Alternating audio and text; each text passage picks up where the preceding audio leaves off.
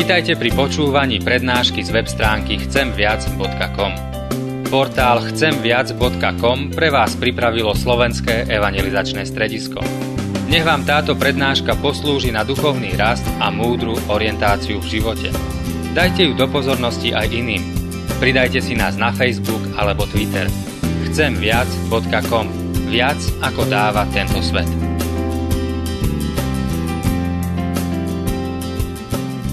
Pomodlíme sa. Drahý pane, ďakujeme Ti za to, že si nás stvoril, za to, že môžeme kráčať po tejto zemi. Ďakujeme Ti za to, že si nám dal rozum, že si nám dal srdce a prosíme ťa o to, aby sme rozumne prežili dni nášho života. Aby sme sa raz, keď sa postavíme pred Teba, nemuseli hambiť za náš život. Aby náš život bol oslavou Tvojej krásy, Tvojej veľkosti, Tvojej lásky. Drahý Pane, tiež prosím o to, aby ten text, ktorý dnes budeme čítať, aby nám zažiaril, aby sme mohli rozumieť, aby sme mohli podľa Neho žiť. A prosím o to, aby som ja nebol prekážkou tomu, čo Ty nám chceš cez ten text, cez Tvoje slovo dnes povedať. Amen. Bratia a sestry, vypočujte si slovo písma svätého, ktoré je dnes napísané v Evangeliu podľa Jána v 11. kapitole od verša 38 po verš 43 takto. Ježiš sa znovu zachvel a pristúpil k hrobu. Bola to jaskyňa zavalená kameňom. I riekol Ježiš, odvalte kameň. Ale Marta, sestra mŕtvého, mu povedala, páne, už páchne, lebo je už 4 dní mŕtvy. Ježiš jej riekol, či som ti nepovedal, ak budeš veriť, uvidíš slávu Božiu. Odvalili teda kameň, kde ležal ten mŕtvy. A Ježiš, pozdvihnúc oči k nebu, riekol, Otče, ďakujem ti, že si ma vyslyšal. Ja som vedel, že ma vždy vyslýcháš, ale pre ten zástup, ktorý tu stojí, som to povedal, aby verili, že si ma ty poslal. A keď to povedal, zavolal silným hlasom, Lazar, poď von. I vyšiel ten mŕtvy. Amen. Ten príbeh o Lázarovi je v skratke asi takto.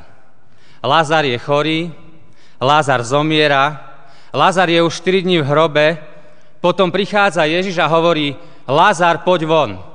A Lázar vychádza z hrobu. A tí ľudia, ktorí sú tam, sú z toho hotoví. Nechápu. Ako je toto možné? Čo sa to tu deje?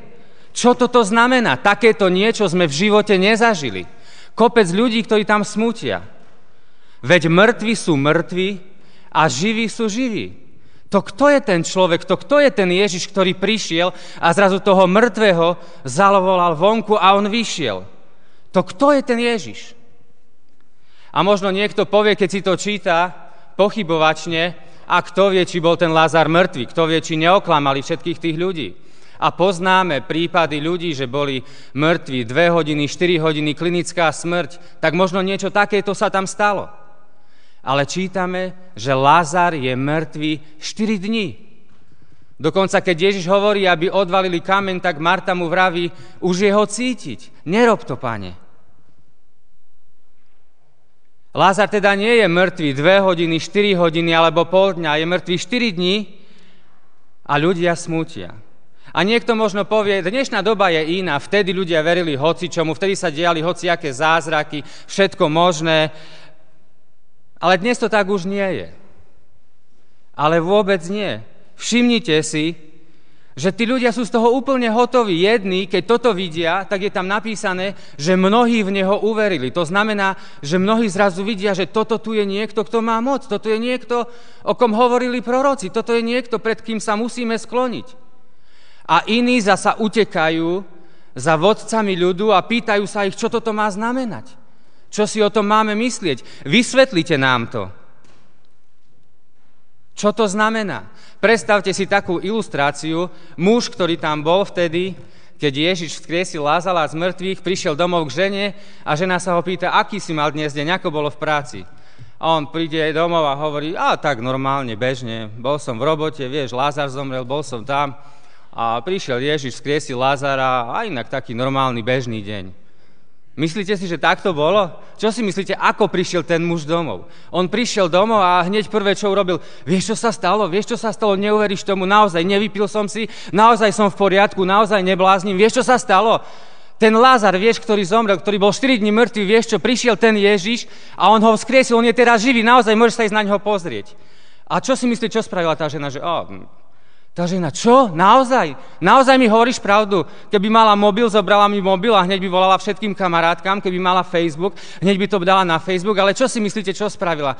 No vybehla vonku a hneď všetkým susedkám, všetkým, viete čo, môj Janko prišiel z roboty a viete, čo sa stalo?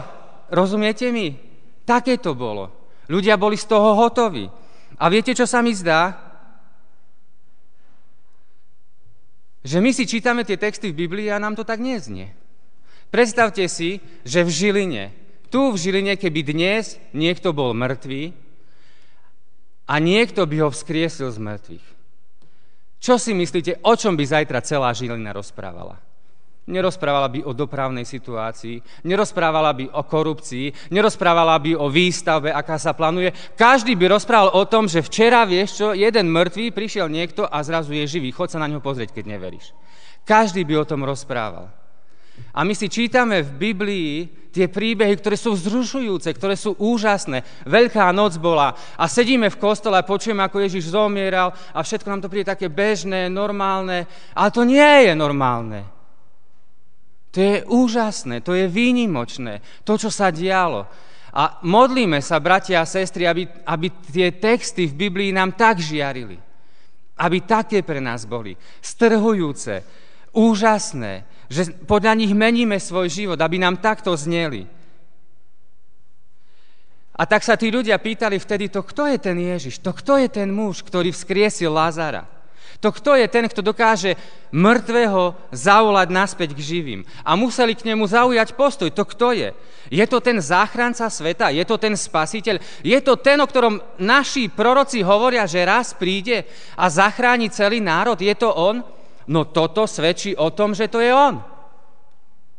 A možno si niekto povie, tak dobre, ľudia vtedy riešili takú dilemu, ale ja ju dnes riešiť nemusím. To, mňa sa to dnes netýka.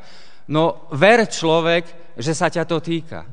Je to oveľa dôležitejšie ako to, čo budeš dnes jesť na obed, ako to, čo si oblečieš do kostola, ako to, kde si kúpiš byt, kde si postavíš dom.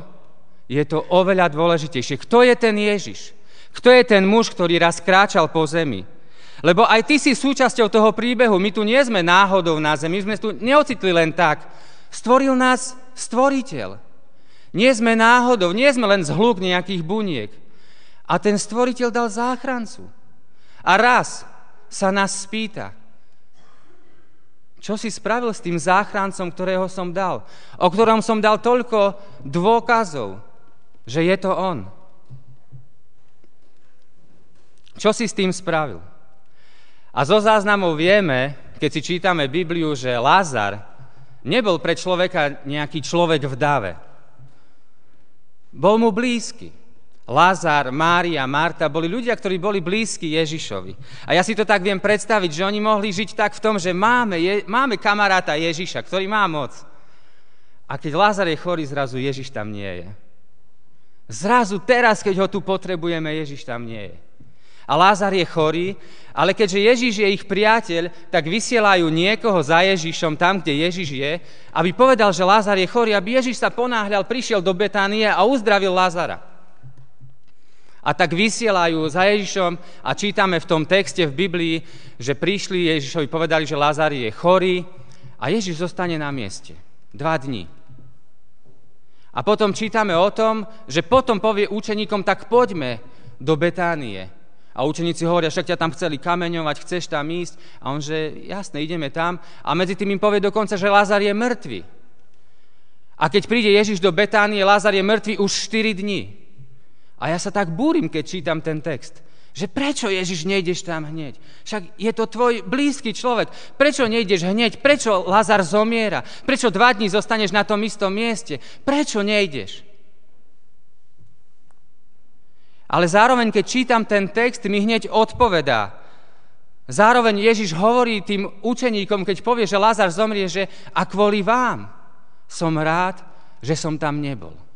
Ako keby Ježiš im tým išiel povedať, teraz uvidíte naozaj tú moc, ktorú mi Boh dal, môj Otec. Teraz uvidíte naozaj ako keby pečiatku, potvrdenie toho, kto naozaj som. A ako keby inými slovami povedal, ak mám spraviť takúto úžasnú vec, tak príkom, ak nie pri tých mojich najbližších. Príkom inom, ak nie pri tých, ktorí sú mi blízki. A viete, ja si tak uvedomujem, že my vieme veľmi dobre, čo, mi, čo by Boh mal robiť. My vieme veľmi dobre, čo by mal spraviť. Ja viem veľmi dobre, čo by mal spraviť v mojom živote, čo všetko by mal urobiť a čo všetko by som chcel a na čo všetko by som mohol byť nahnevaný. A my vieme ľudia veľmi dobre, čo Boh by mal robiť.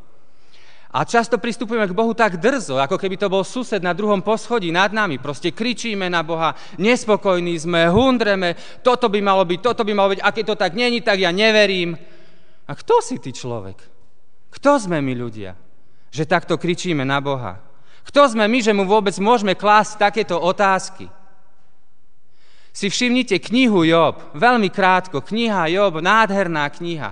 Job, ktorý trpí, my, ktorí čítame tú knihu, vieme, prečo trpí Job, ale Job to nevie. A tak volá, kričí na Boha, prichádzajú kamaráti jeho, aby mu poradili, ale všetci mu dávajú zlú radu.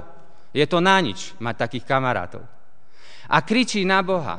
Volá na Boha, hovorí Job, Bohu je lepšie, že by som sa nenarodil. Radšej by som zomrel. A potom mu Boh odpovedá.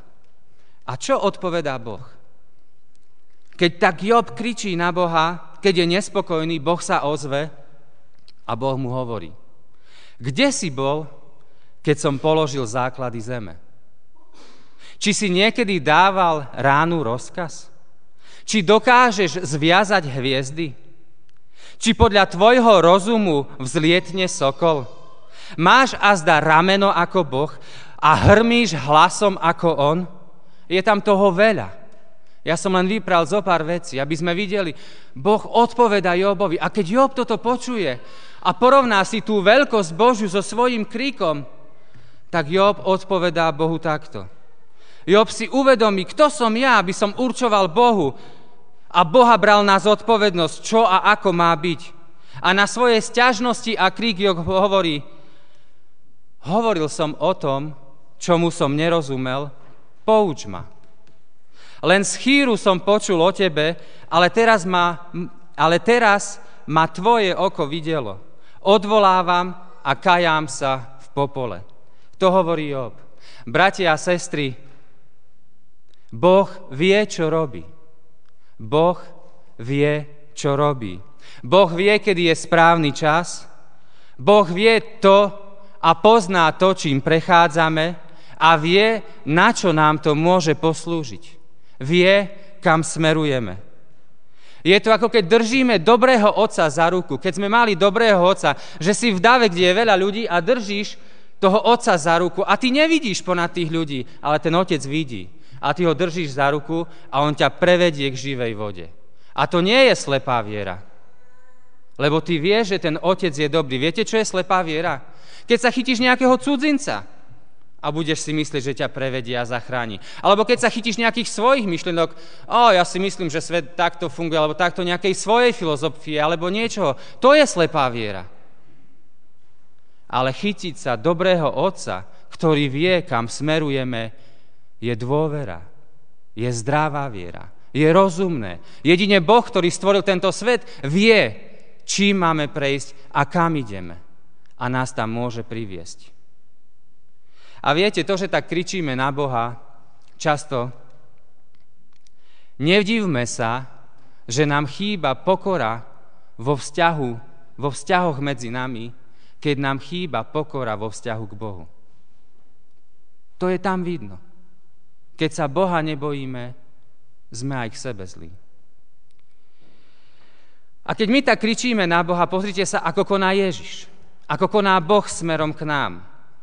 Ako Boh pristupuje k nám. Na Ježišovi, na jeho charaktere, na tom, ako on sa správa k ľuďom, vidíme Boha. Ježiš sám hovorí, kto videl mňa, videl môjho otca.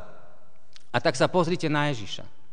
Ježiš, keď vidí, že Lázar zomrel, Ježiš, keď vidí, ako smútia, ako pláču, keď vidí Máriu, Martu, tých ostatných, je napísané v tom texte, Ježiš zaplače.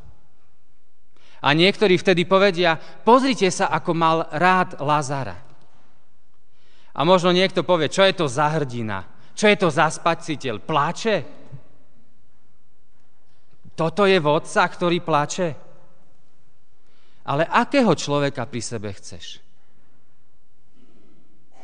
Chcem pri sebe človeka, ktorý keď mi je smutno, smúti so mnou. Ktorý keď sa radujem, raduje sa so mnou. Takého človeka pri sebe chcem. Ktorý so mnou cíti, ktorý nie je chladný. A Boh nie je chladný. Boh nie je chladný k tomu, čím prechádzame. A žijeme v dobe filmov, marvelovských hrdinov, vy mladší poznáte Iron Man, Superman, Ant-Man, hociaký man. Proste kopec superhrdinov a proste, ktorí prídu, je nejaká zložitá situácia, majú nadprirodzené schopnosti a fanfári tan, a zachránia celý svet. Keby boli príbeh o Ježišovi vymyslený, to by nebol spasiteľ, ktorý tam plače. To by bol príbeh, kedy prišiel, povedal by, choďte na bok, ja mám moc od Boha, čo tu revete? A vzkriesil by Lázara všetci. Ale toto nie je Ježiš. Toto nie je spasiteľ. Pozrite sa, akého nádherného spasiteľa máme, ktorý má moc a ktorý s nami cíti, ktorý je baránok a ktorý je zároveň lev. A ja sa pýtam, akých vodcov potrebujeme, akých politikov, akých ľudí, ktorí nás vedú, takých, ktorí majú moc, ale ktorí cítia, ktorí rozumejú, ktorí vidia, že ja mám moc, mne je zverený úrad, ale nie preto, aby mne, mne, mne, ale aby vám som slúžil. Pre vaše dobro. Takýchto ľudí, takýchto vodcov si musíme voliť, takýchto politikov potrebujeme. Toto hovorí Ježiš.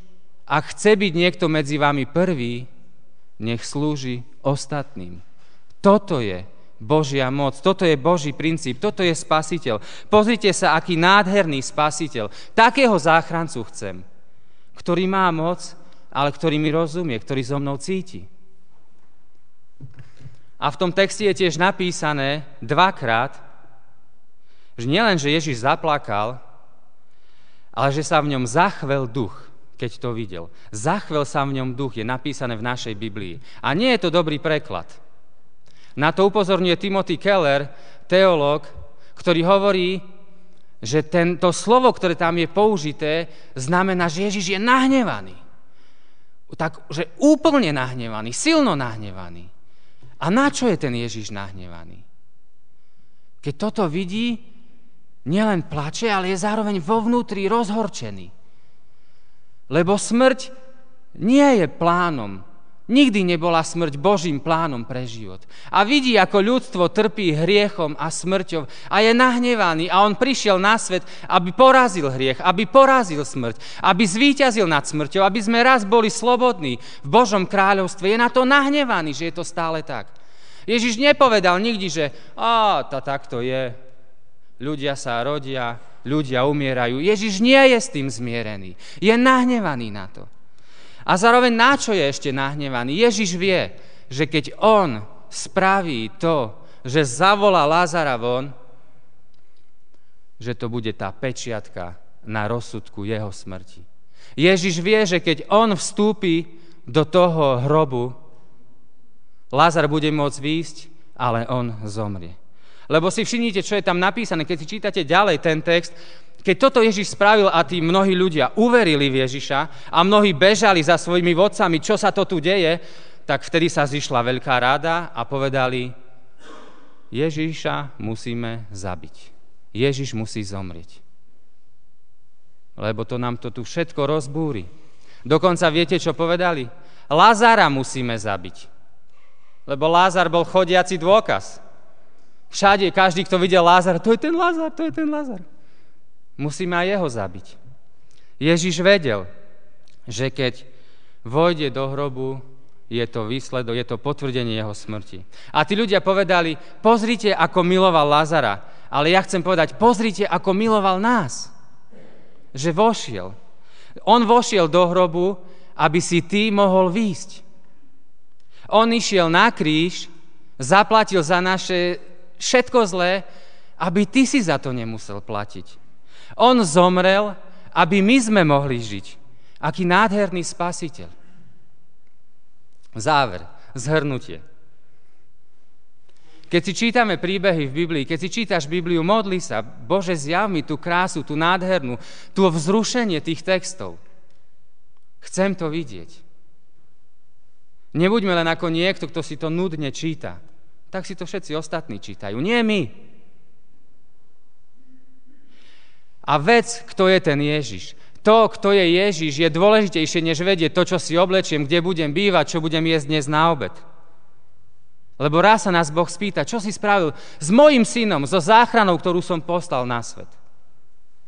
A uvedom si, kto som ja, aby som kričal na Boha.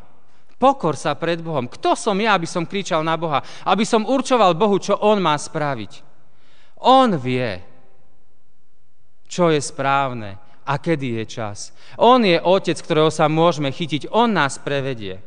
A pozri sa, aký je to nádherný záchranca. Aký nádherný spasiteľ. Moc, obrovská moc, ktorú nikto nikdy na svete nemal, ktorá je pokorná, ktorá cíti, ktorá dáva, ktorá pozýva, ktorá zapláče s nami.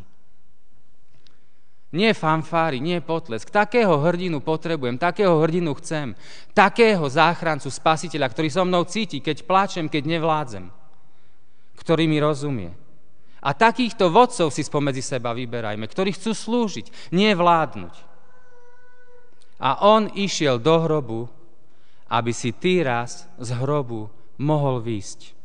V ňom je väčší život. Keď Ježiš povedal Marte, odvalte kameň, Marta povedala, pane, už je ho cítiť. Na čo je to dobré? A ja chcem vám povedať, odvalte kameň. Možno si myslíte na čo? Možno si myslíte, že sú situácie vo vašom živote, kde už nemá zmysel odvaliť kameň. Možno máte pochybnosti, možno máte ťažkosti v živote, že si poviete, na čo už odvaliť kameň. To už nemá žiaden zmysel. Ale odvalili kameň. A ja vám chcem povedať, odvalte svoj kameň. Možno už sú veci, o ktoré ani nedúfate, o ktoré sa nemodlíte, ale odvalte kameň. A Ježiš povedal, keď budeš veriť, uvidíš Božiu slávu. Amen. Pomodlíme sa. Drahý Pane, ďakujeme Ti za to, že si nad nami, že si nás stvoril. Ďakujeme Ti, že si nádherný spásiteľ, ktorý má všetkú moc a preto môžeme byť tí najodvážnejší ľudia na svete a zároveň si pokorní a preto môžeme byť tí najpokornejší ľudia na svete. A vieme, že naša spása nie je na nás, ale na tom, čo Ty si vykonal. Daj nám rozumieť tomu, veriť, daj sa nám chytiť Teba ako dobrého Otca, ktorý nás prevedie životom. Ďakujeme Ti za to, že Ty si išiel do hrobu, aby my sme raz z neho mohli výjsť. Že Ty si išiel na kríž, aby my sme na ten kríž nemuseli, že Ty si zomieral, aby my sme raz mohli žiť. Ďakujeme Ti za Tvoju dobrotu, za Tvoju krásu a daj, aby sme sa aj chytili, aby sme neboli ako neveriaci, ale ako veriaci, aby sme odvalili kameň a vpustili Teba, Tvoju moc do toho ťažkého, čo je v našom živote. Tak o to prosím. Amen.